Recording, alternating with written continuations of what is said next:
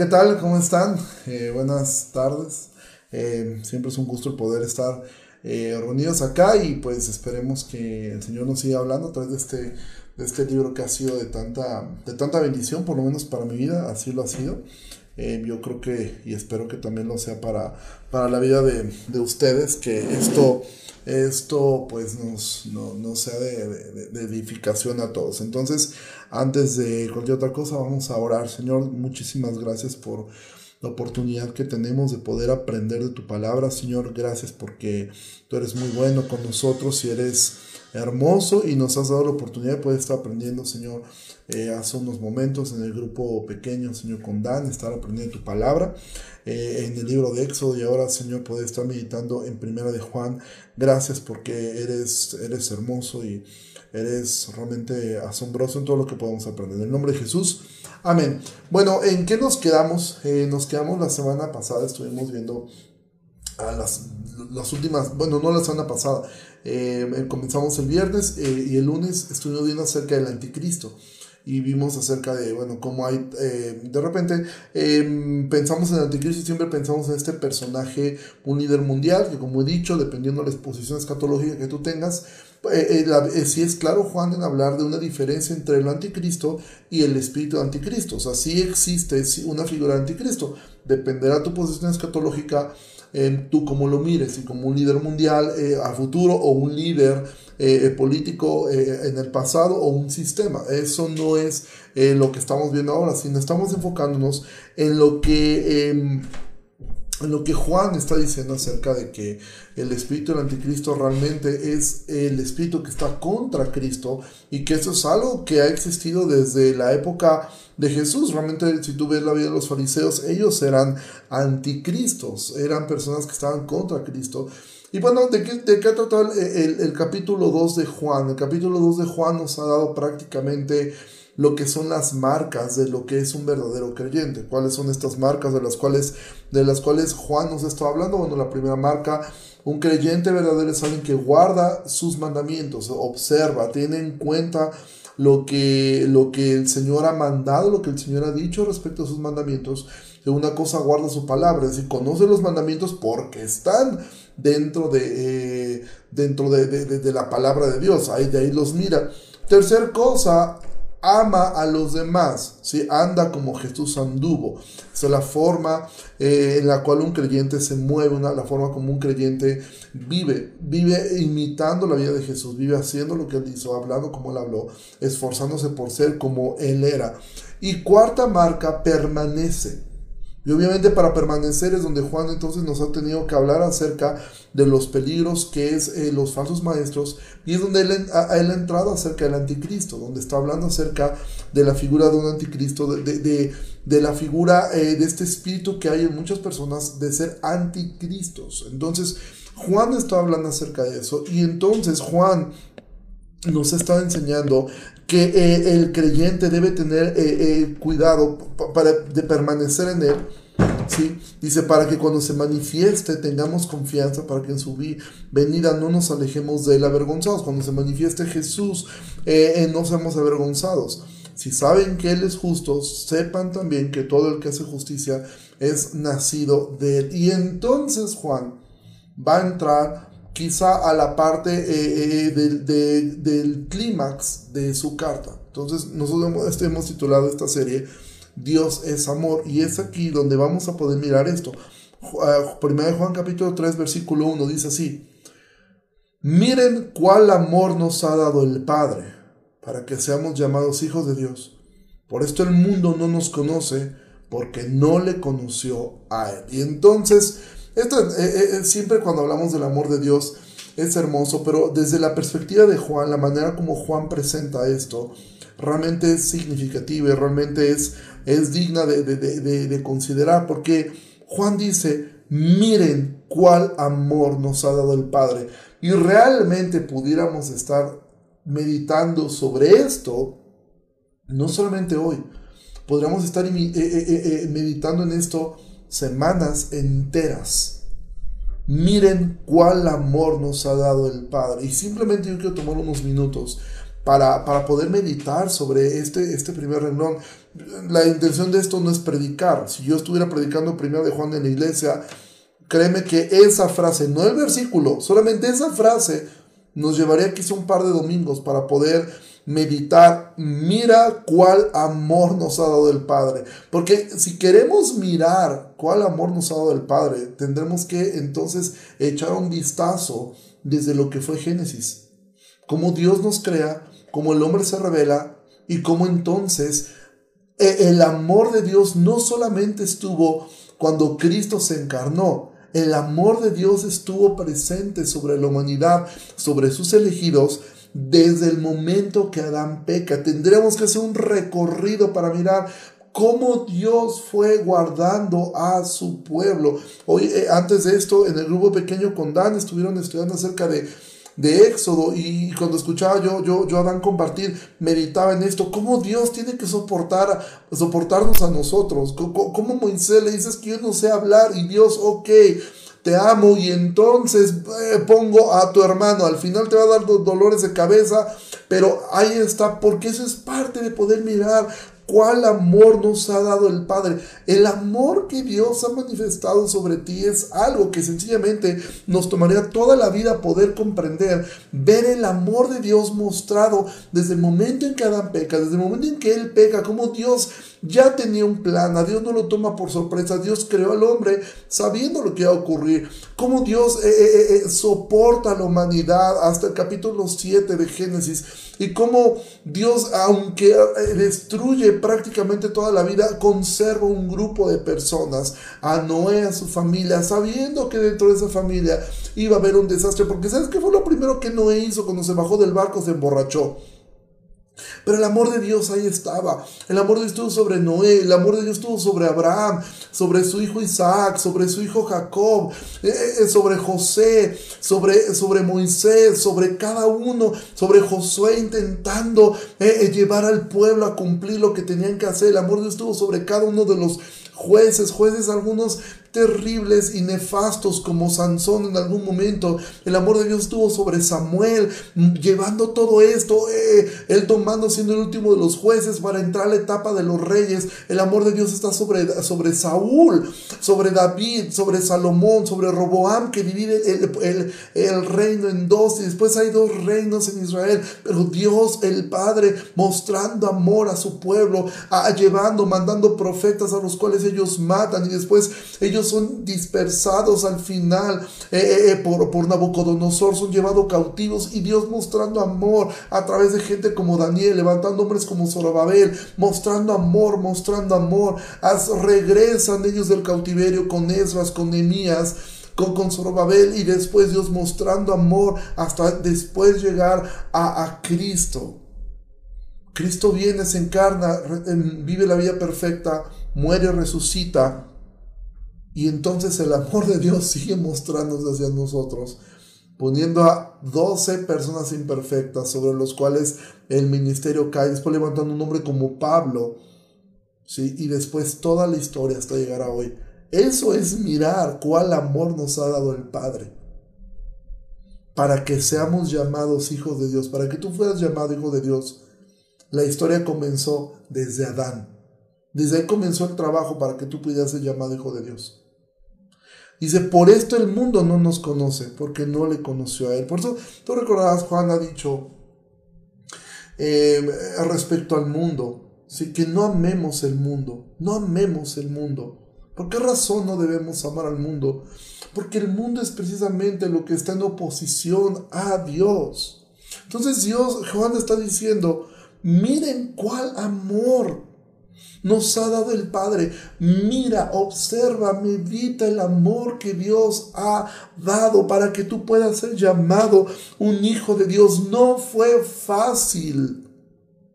No fue, si a ti se te hace difícil salir a evangelizar, se te hace difícil salir a predicar el evangelio, entiende, mira, cuando tengas dudas respecto de si Dios está contigo, mira cuál amor te ha dado el Padre, cómo lo miras, mira la Biblia, mira la historia, mira lo que ha pasado desde el Génesis. Yo, yo te hice una descripción resumidísima de toda la Biblia. mostrando amor, amor, amor, amor, amor sobre su pueblo. Para que tú puedas ser llamado hijo de Dios, cuando tengas dudas respecto a si Dios está contigo, mira cuál amor te ha dado el Padre. Y date cuenta, y me gusta como Juan aquí menciona el Padre. Pudo haber mencionado a Dios, pero él decide ocupar, inspirado por el Espíritu Santo aquí, el Padre, porque es importante que tú observes esto. Es importante que tú veas que tienes un papá en el cielo que te ama, tienes un papá en el cielo que está al pendiente de ti, tienes un Padre en el cielo que realmente te amó tanto para que tú seas llamado hijo de Dios y cómo fue a través de Cristo. Pero por eso el mundo se nos opone. Jesús dijo, el mundo los va a aborrecer. El mundo les va a provocar aflicción. Y, versículo 2 dice, amados, ahora somos hijos de Dios y aún no se ha manifestado lo que hemos de ser, pero sabemos que cuando Él se manifieste, seremos semejantes a Él, porque le veremos tal como Él es. Dice, ahora somos hijos de Dios. Eres un hijo de Dios. Si tú has puesto tu fe en Cristo, si tú has abrazado la fe, si la gracia te ha abrazado a ti, eres un hijo de Dios. Y dices, pero es que ¿cómo soy? Eh, eh, eh, no puedes, si supieras las cosas que yo de repente sigo haciendo, si, si tú pudieras mirar las faltas que yo sigo haciendo, el carácter que tengo que no puedo, no puedo con él, no puedo cambiarlo, eh, eh, las cosas que están sobre mí, que me agobian, que no puedo controlar mi ira, no puedo controlar eh, el chisme, no puedo controlar mi lengua, no puedo controlar tantas cosas. Juan dice, amados, ahora, tiempo presente, somos hijos de Dios. No dice, amados, serán hijos de Dios. No, ¿sí? Lo que está a futuro, dice, es cuando Él se manifieste, seremos futuro, seremos semejante a Él. Porque mientras aquí dice, no se ha manifestado lo que hemos de ser. Entiende algo, eres una obra en proceso. No eres una obra terminada. Esa es la razón por la cual Dios a veces permite pruebas, es la razón por la cual Dios permite muchas veces dificultades, porque aún no eres lo que vas a llegar a ser. Eres una obra en proceso, soy una obra que está en proceso. Dios no ha terminado contigo, pero puedes, puedes tener fe en algo. La obra que Él comenzó la va a terminar, porque Dios nunca ha dejado a medias algo. Nunca. Y tú no vas a ser el primero que Dios va a dejar a medias. Dios va a terminar la obra que comenzó en ti, porque fue su idea. Porque desde Adán, Dios ya estaba pensando en ti. Dios te ama y no has llegado a ser lo que, lo que, lo, que serás. Eres, ¿Has visto alguna vez? Em, alguna vez yo vi un documental acerca de, un escultor que hace unas obras impresionantes. Em, de verdad que tú, yo por ahí pude ver una, una en, un museo en, eh, en, la Ciudad de México, donde es una mujer con un velo, eh, pero es mármol. Y es algo increíble porque de verdad parece que tuviera el velo, o sea, tú parece que puedes jalar y es mármol, ¿sí? Pero viendo un documental de cómo se hace eso, el trabajo que lleva poder hacer, tú ves una piedra y tú dices, ¿de verdad un pedazo de piedra va algún día a acabar siendo una obra de arte? Sí lo es. En la mente del escultor, él ya sabe a dónde va a llegar. Y él está trabajando, está golpeando con un cincel, con un martillo, porque él sabe dónde debe golpear para que la obra esté terminada. Lo mismo ocurre contigo. Tú te puedes mirar en el espejo y decir, es que yo no soy eh, eh, aún algo que, pueda yo ver, sigo viendo mis defectos, sigo, pero Él está golpeando en los lugares exactos. Porque la obra que comenzó en ti se terminará. Tú recordarás lo que, lo que Juan terminó diciendo en el, capítulo, en el capítulo anterior. Dice, eh, él terminó diciendo esto. Permanezcan en Él para que cuando se manifieste tengamos confianza, para que en su venida no nos alejemos de Él avergonzados. ¿sí? Pero Él está ahora afirmando algo. Sabemos que cuando Él se manifieste seremos semejantes a Él. Es decir, si tú eres un hijo de Dios, tú no vas a terminar avergonzado ese día. Tú no vas a terminar avergonzado ese día. Lo que va a ocurrir es que cuando Él se manifieste, seremos semejantes a Él. ¿Por qué? Porque le veremos tal cual, tal como Él es. Ahora nosotros lo vemos a través de una ventana, que es esta, que es la palabra de Dios. Es a través de la palabra de Dios que nosotros podemos ver a Cristo. Pero una vez que Él se manifieste, una vez que Él regrese, una vez que nosotros vayamos a Él, seremos semejantes a Él. Ojo, nunca dice que seremos iguales a Él. ¿Sí? Fuimos hechos a imagen y semejanza de Dios. Y recuperaremos esa imagen y semejanza de Dios perfecta. Pero no seremos dioses, como los mormones creen, o como algunos creen. ¿Sí? Dice, seremos semejantes a Él porque le veremos tal como Él es. Dice, y todo aquel que tiene esta esperanza en Él se purifica a sí mismo, así como Él es puro. Y esto es lo precioso de Juan. Juan nos muestra un amor, pero es un amor que siempre te lleva a poner los pies sobre la tierra.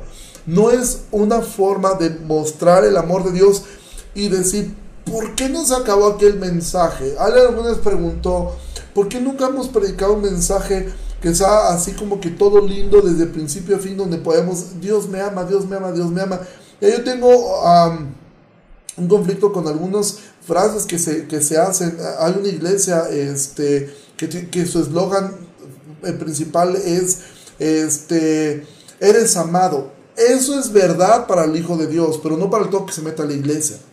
Entonces nunca podemos hacer simplemente tomar una frase linda y darla por sentado que es real, ¿sí?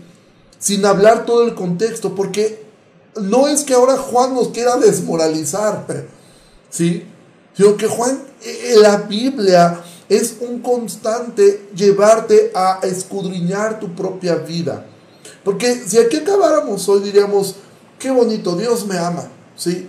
Y mira, yo no soy lo que algún día seré y tú puedes voltear con tu esposa y decirle, ya ves, me tienes que aguantar porque todavía no soy lo que voy a llegar a ser.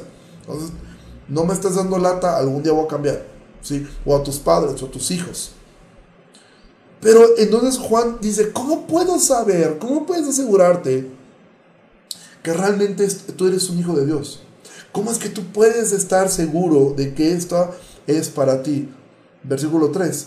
Y todo aquel que tiene esta esperanza en Él, es decir, eh, todo aquel que tiene la esperanza de que cuando Él, eh, eh, él, se manifieste, seremos semejantes a Él, que tengo la esperanza de verlo como Él es, dice, se purifica a sí mismo como Él es puro.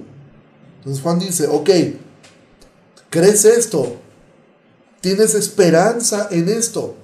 Tú respondes, sí, yo tengo esperanza en esto, yo creo en esto, yo creo que un día le veré. Ok, si tienes la esperanza de que cuando Él se manifieste serás como e, e, Él, serás semejante a Él, entonces se purifica a sí mismo. ¿Qué significa purificarte a ti mismo? Esto es lo que Pablo ha dicho en Romanos capítulo 8 acerca de la mortificación del pecado, acerca de la lucha contra el pecado, luchar violentamente contra el pecado. Si vives conforme a la carne, morirán. Pero si por el Espíritu hacen morir las obras de la carne, vivirán. Pablo ha dicho en Romanos capítulo 8. Entonces, Juan está diciendo, todo aquel que tiene esta esperanza se purifica a sí mismo. Y la forma de purificarte a ti mismo es lo que él ha hablado anteriormente. Si alguno ha pecado, abogado tenemos. Tienes que ir y confesar. Tienes que ir y pedir ayuda. Tienes que ir y hacer algo respecto a lidiar el pecado. Porque ahora Juan va a hablar acerca del pecado. Entonces, estaba muy lindo que hablara del amor de Dios. Sí, pero es que tú no puedes separar ni la una ni la otra. Hablar únicamente del amor de Dios te puede llevar al libertinaje. Hablar únicamente de la justicia de Dios te puede llevar a ser un fariseo, ser un legalista. Versículo 4 dice, todo aquel que comete pecado infringe también la ley. Pues el pecado es infracción de ley. él está diciendo, todo el que comete pecado infringe también la ley. Es decir, y ese todo incluye a creyentes incrédulos. Cuando tú como creyente pecas, estás eh, infringiendo la ley. ¿Sí? O sea, no creas que por ser creyentes ya la ley no importa. Lo que está diciendo eh, eh, Juan es, no creas que si tú infringes la ley no está ocurriendo absolutamente nada. O sea, no, no, no pienses que por ser creyente no, no ocurre nada respecto. Hay personas que creen que el creyente no debe observar los, los mandamientos de Dios. Es decir, podemos obviarlos completamente. Recuerda, eso es algo que vimos este, cuando vimos Romanos, ¿no? Eh, y no, no, no, no, se trata acerca de eso, pero dice, versículo 5, eh, eh, y saben que Él apareció para quitar nuestros pecados y no hay pecado en Él. Entonces Juan está diciendo, o sea, purifíquense, eso es verdad, ¿sí? Pero entiendan algo, si ustedes infringen la ley, no importa que sean creyentes, está, si ustedes cometen pecados, están infringiendo la ley. Y sepan que Él apareció para quitar nuestros pecados y no hay pecado en Él. Entonces, Juan está diciendo, o sea, si tú cuando Él se ha manifestado quieres estar seguro de esto, bueno, entonces tú tendrás que estar seguro que tú estás caminando como Él, esforzándote, porque en Él no hay pecado. Versículo 6, y todo, todo aquel que permanece en Él no peca. Todo aquel que peca no le ha visto ni le ha conocido. Entonces, ¿te das cuenta cómo Juan comenzó a hablar del amor de Dios? Y él sigue hablando del amor de Dios.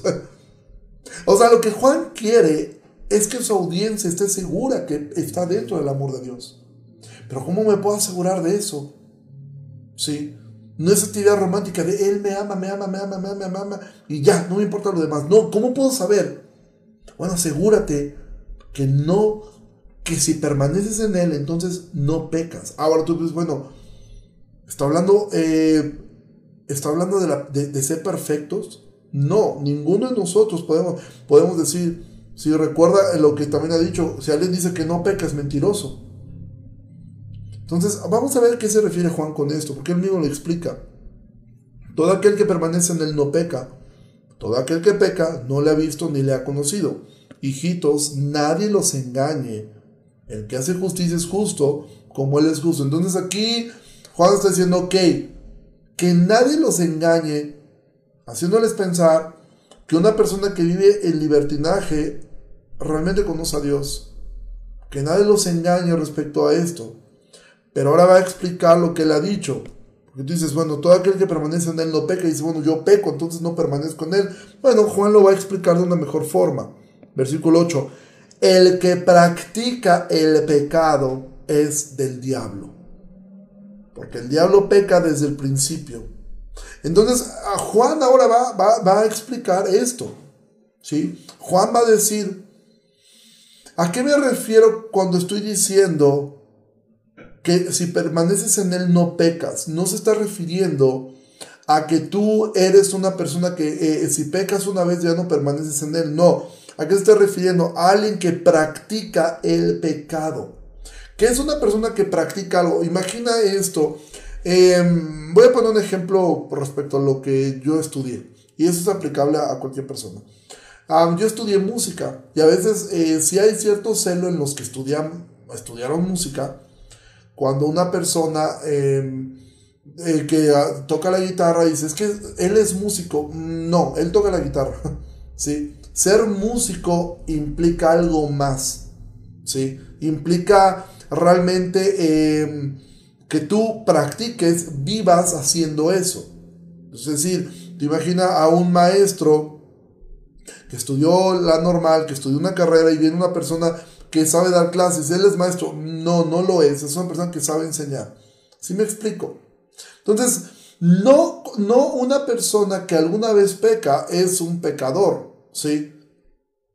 Pero Juan dice, el que practique el pecado el que ha hecho del pecado una forma de vida, que es una práctica habitual en él, distinta a una lucha. ¿Cómo puedo diferenciar si yo estoy luchando con el pecado a si yo estoy practicando el pecado? Luchar con el pecado es, cometo el pecado, me siento mal, voy delante del Señor, pido perdón y después pido ayuda a alguien más. ¿Sabes que estoy luchando con esta área? Tengo que eh, eh, eh, salir. Y bueno, esto puede ser, yo en consejería a veces miro a personas que están en una lucha que a veces les lleva años vencer hábitos o vencer ciertas adicciones o vencer ciertas cosas en su vida. ¿Sí? Dices, bueno, él es que practica el pecado. No, él está luchando contra el pecado. Él está en una lucha contra el pecado. Y la lucha contra el pecado es dura, es difícil, es desesperante muchas veces. Juan está hablando alguien que practica el pecado. No es que practica el pecado, es una persona que lo hace habitualmente. Poco a poco se siente, ya no se siente mal, su conciencia se está cauterizando. Es una persona que nunca confiesa su pecado, ni delante de Dios, ni delante de nadie. Al contrario, oculta su pecado y lo sigue haciendo. El diablo lo engaña diciendo, mira, no va a volver a pasar esta fue la última vez. Pero otra vez lo vuelve a hacer. Y lo que ocurre es que su corazón se va cauterizando cada vez más, se va haciendo cada vez más duro, ¿sí? Hasta que un día se va a manifestar que no eran de nosotros. Porque un día se van a apartar, o peor aún, algún día la eternidad nos revelará cuando Dios separe a algunos y les diga, nunca los conocí. Hacedores de maldad. ¿Te das cuenta que Jesús lo dijo en Mateo 7? Hacedor practicante de maldad.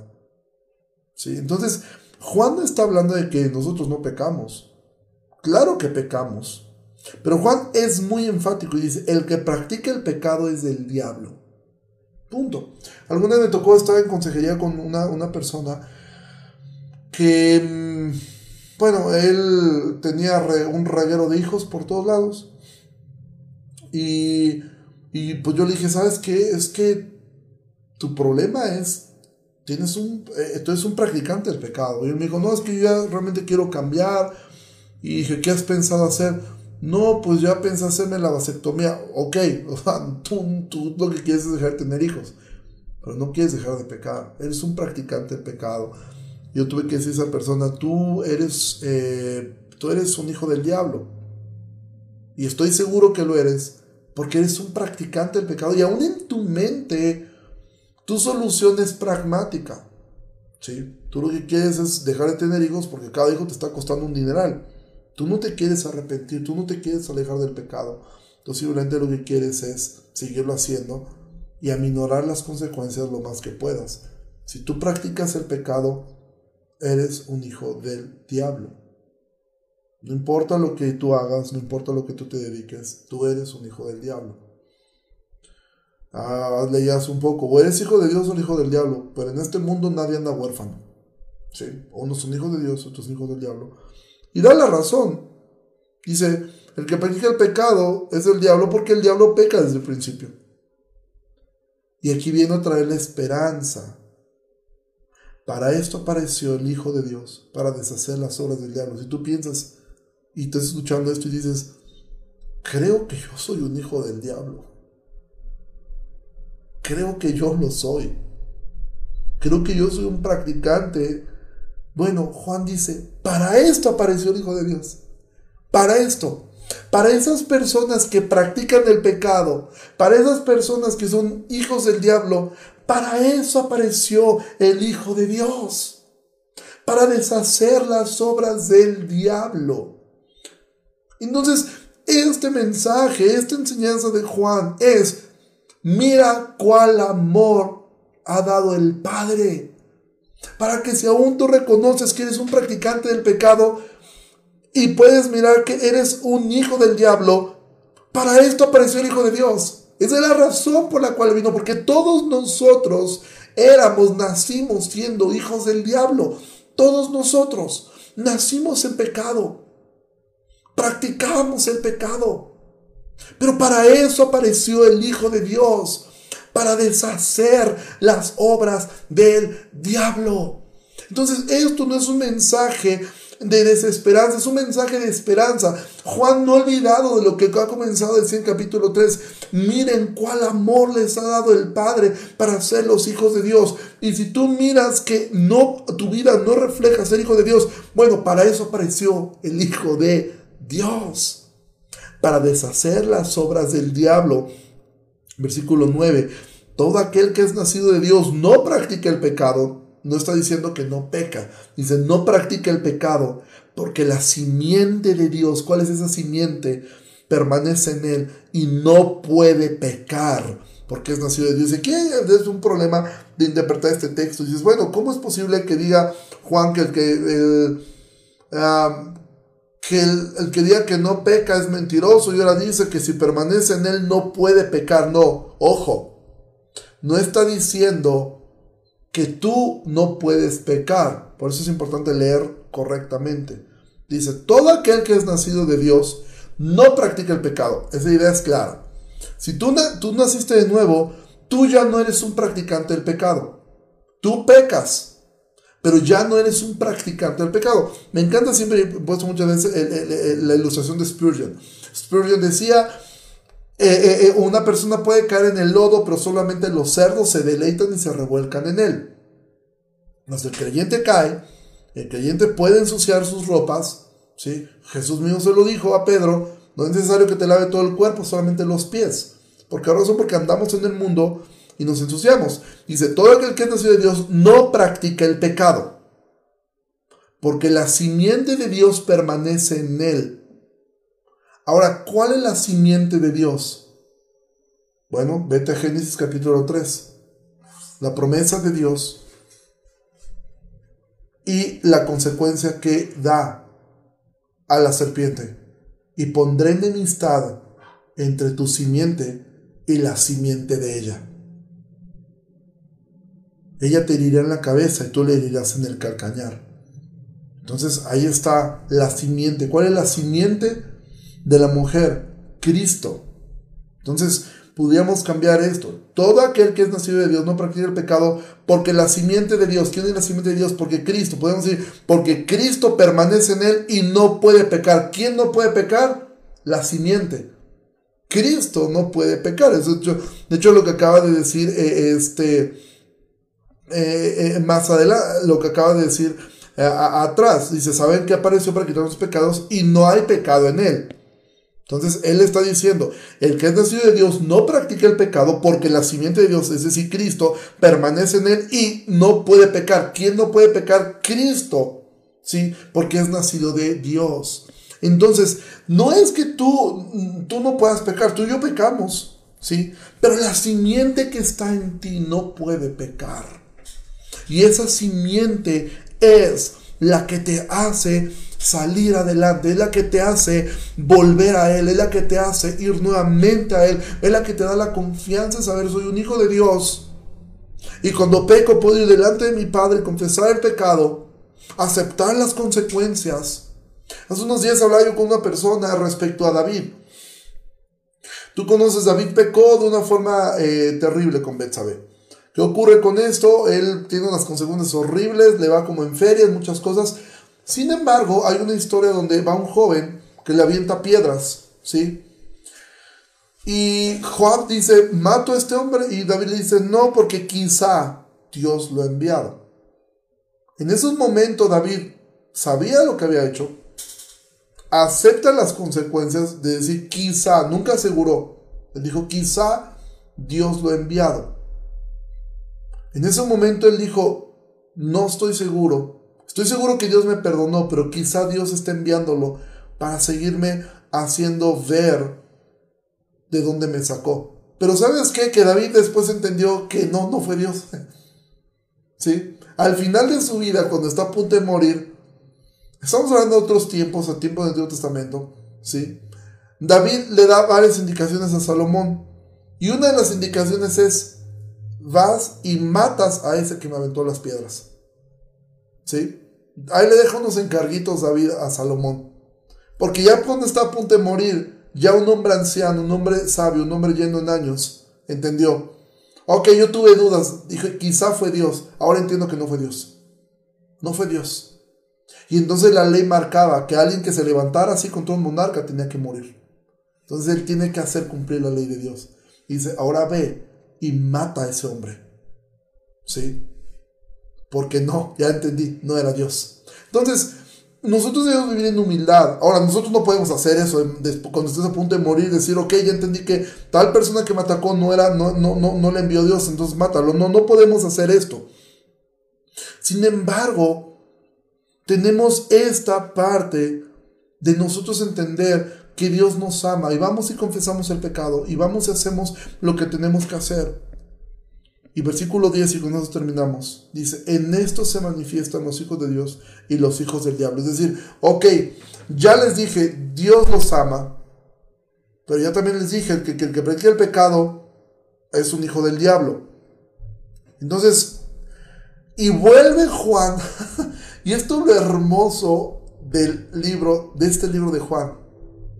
Porque yo estudiando esto, de verdad, a mí, eh, eh, eh, Juan, esta carta de Juan es tan profunda y es tan práctica.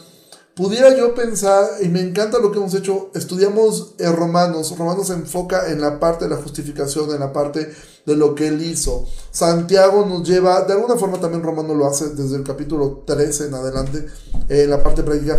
Santiago lo hace muy práctico, ¿sí? Y parece que Juan toma Romanos y Santiago y lo une, ¿sí? Lo une eh, y dice entonces, en eso se manifiestan los hijos de Dios y los hijos del diablo.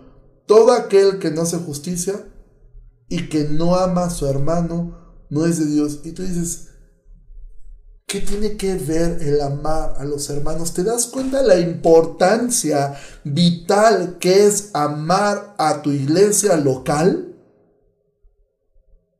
Porque obviamente cuando hablamos de hermanos nos estamos refiriendo a todo aquel que cree en Cristo, pero los primeros que tú tienes es tu iglesia local. Son los que están ahí. Son a los que debes mostrar amor primeramente. Y date cuenta la conexión tan importante que tiene el amar a Dios y el amar a tus hermanos. O la consecuencia tan profunda que tiene el decir que amas a Dios y aborreces a tu hermano. Entonces Juan dice, ok, ¿quieres saber cómo, cómo poder diferenciar entre un hijo de Dios y un hijo del diablo? Bueno, todo aquel que no hace justicia y que no ama a su hermano es un hijo, es un hijo del diablo.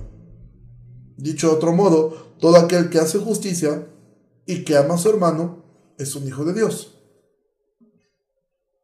Entonces, para Juan no es tan complicado. Juan quiere que hagas lo que Santiago ha, ha hecho tanto énfasis. La fe sin obras es fe muerta. ¿Cómo puedes mirar mucho de lo que Dios ha hecho en tu vida? ¿Cómo amas a tus hermanos? Y recuerda, el amor no estamos hablando de un aspecto de solapar. Porque esto sería injusto también. Si tú solapas el pecado en otro, si tú ocultas porque es mi mamá, porque es mi papá, porque es mi hijo, porque es mi hija, porque es mi amigo, porque es mi amiga, es mi novio, es mi esposo, mi, etc. Tú no estás mostrando el amor de Dios, tú estás mostrando tu egoísmo.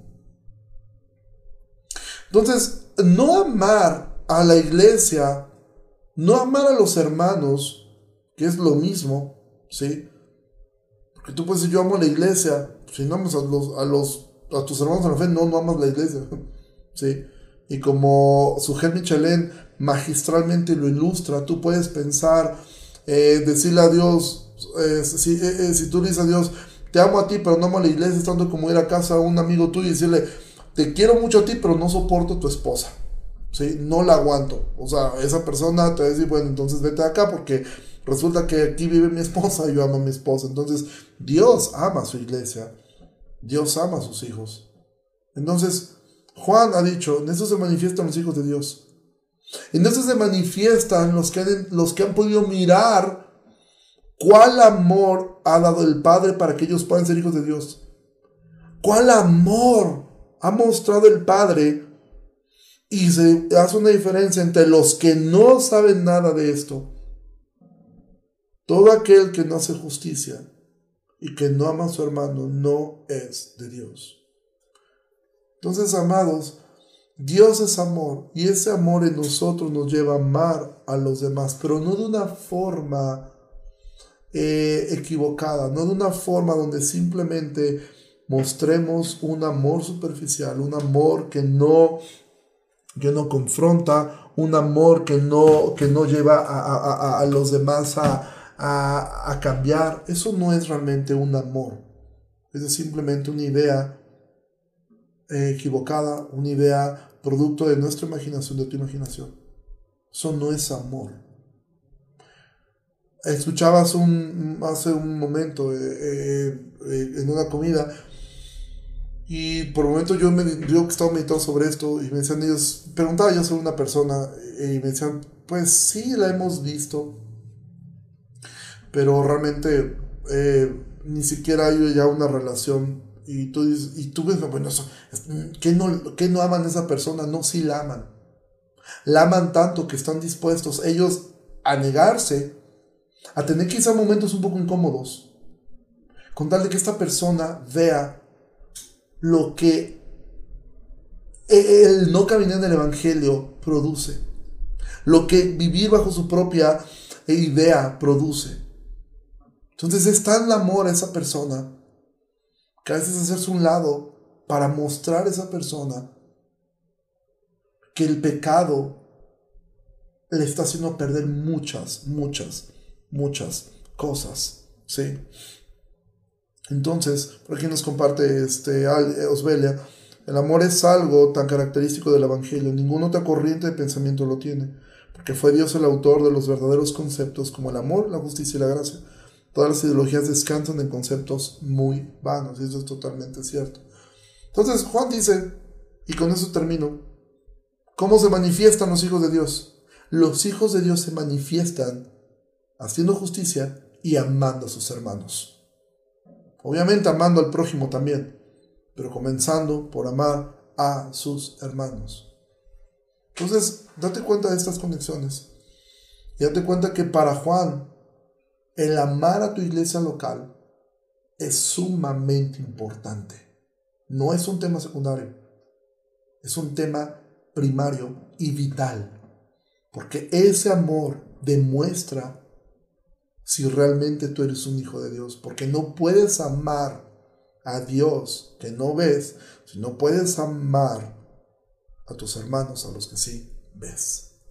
Y el amor muchas veces va a ser consolar, va a ser llorar con los que lloran, otras veces va a ser confrontar, otras veces va a ser hacerte un lado. El ejemplo más clásico es Corintios capítulo 5, donde Pablo dice, con el tal ni siquiera coman y después en 2 Corintios dice, a muchos creen, y entre ellos yo, que se refiere a la misma persona, dice, ya acéptenlo, no sea que sea consumido eh, eh, eh, en dolor. ¿sí? Es después de los exhorta, ok, ya funcionó, él entendió y ahora él viene. Entonces, amados, amémonos, no de palabra, sino de hecho. Y, y mira cuál amor te ha dado el Padre. Míralo. Míralo en la escritura. Míralo en los evangelios.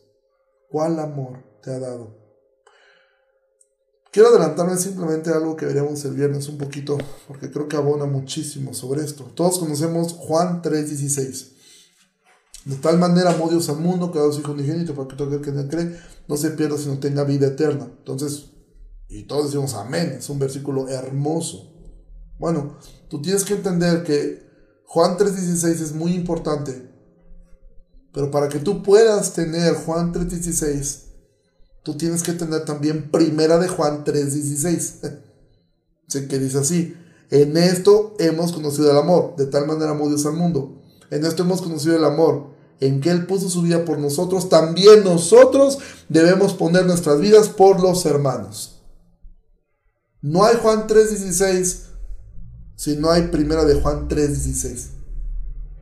No hay, tú no, tú no puedes ser parte del amor de Dios al mundo si tú no vives en esto. ¿Cómo conoces el, eh, el, amor en que Él puso su vida por nosotros? Entonces tú también pones la vida por tus hermanos. Y con esto vamos a terminar. La semana, el viernes, nos vemos para continuar con nuestro estudio de Primera de Juan. Vamos a orar. Señor, gracias por tu palabra y gracias porque nos has permitido eh, meditar sobre ella y gracias porque tú eres bueno y gracias porque podemos mirar cuál amor nos has dado. Un amor inmerecido, un amor impresionante, un amor enorme para que podamos ser llamados hijos tuyos. Gracias Señor por ese amor inmerecido. Gracias Señor por ese amor tan grande. Gracias Señor por lo que tú has hecho por nosotros. Oramos todo esto en el nombre precioso de Jesucristo. Amén y amén. Dios les bendiga muchísimo y si Dios lo permite, Nos vemos, la, eh, nos vemos el día viernes. Recuerda, el día viernes es muy cortita la clase.